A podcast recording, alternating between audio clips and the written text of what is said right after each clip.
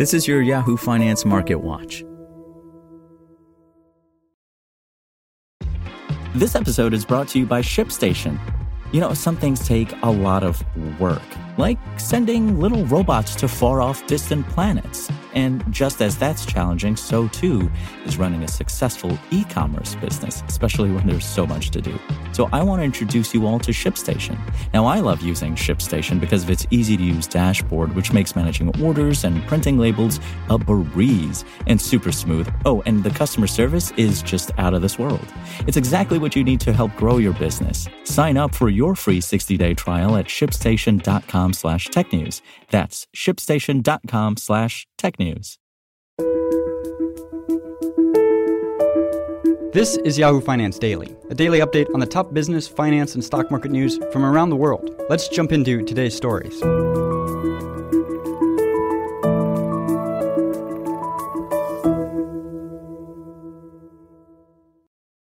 The S&P 500 could retest its June low in the week ahead as equity markets endure a brutal bout of selling spurred by fears the Federal Reserve's inflation fight may cause a recession. A move by the U.S. Central Bank to lift interest rates by 75 basis points for the third straight time on Wednesday, while signaling more sizable hikes were likely, renewed worries among investors that a hard landing is imminent, particularly as monetary policymakers around the globe followed suit in recent days. The chances of a soft landing are likely to diminish, Fed Chair Jerome Powell said in a speech following the policy announcement. No one knows whether this process will lead to a recession, or if so, how significant that recession would be. U.S. stocks plunged Friday, with the major averages logging losses in five of the six last weeks. The Dow Jones Industrial Average was down roughly 4% for the week, hitting a 2022 low after dipping into bear market territory during the session. The benchmark S&P 500 shed 4.6% over the same period, teetering near its June 16th low of 3666.77. The major average closed at 3693.23 on Friday, and the technology-heavy Nasdaq Composite posted a weekly loss of roughly 5.1%. Recessionary worries also extended beyond equities. The rate-sensitive 2-year Treasury note spiked above a fresh 15-year high of 4.2% on Friday soon after the 10 year Treasury yield topped 3.7%, the highest since 2011. In currency markets, the US dollar index surged to the highest since May 2002, and in commodities, oil prices plunged below $80 to an eight month low. Bank of America's Mark Cabana likened current market conditions to those of March 2020, when the COVID 19 pandemic upended the global economy, but without a policy backstop. Central banks are not helping, he said in a Friday note. The market knows central banks will hike until something breaks. The Fed is hiking at the fastest pace in recent memory, with maximum uncertainty on the macro outlook, Cabana added. To us, this seems like driving at 75 miles per hour, but not knowing which way the road will turn. An accident seems inevitable.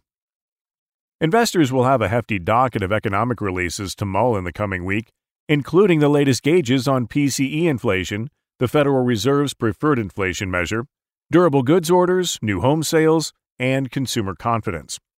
The third estimate of gross domestic product or GDP, the broadest measure of economic activity, is also due out. Meanwhile, Wall Street is also buckling up for what is expected to be a challenging earnings season, filled with economic warnings and downward guidance revisions from companies.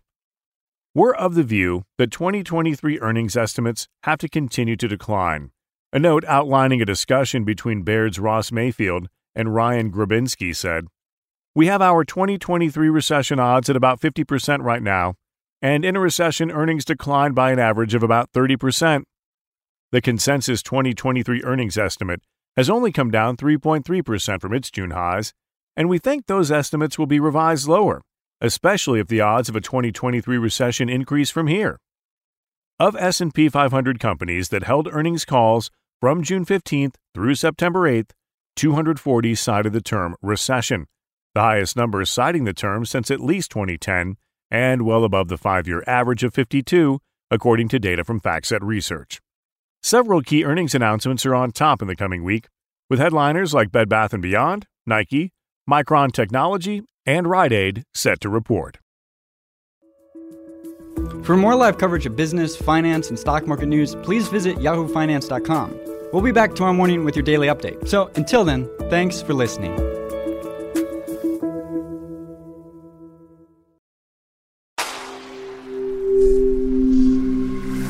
Spoken Layer.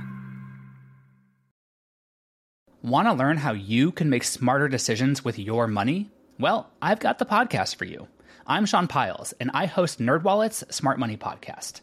Our show features our team of nerds, personal finance experts in credit cards, banking, investing, and more.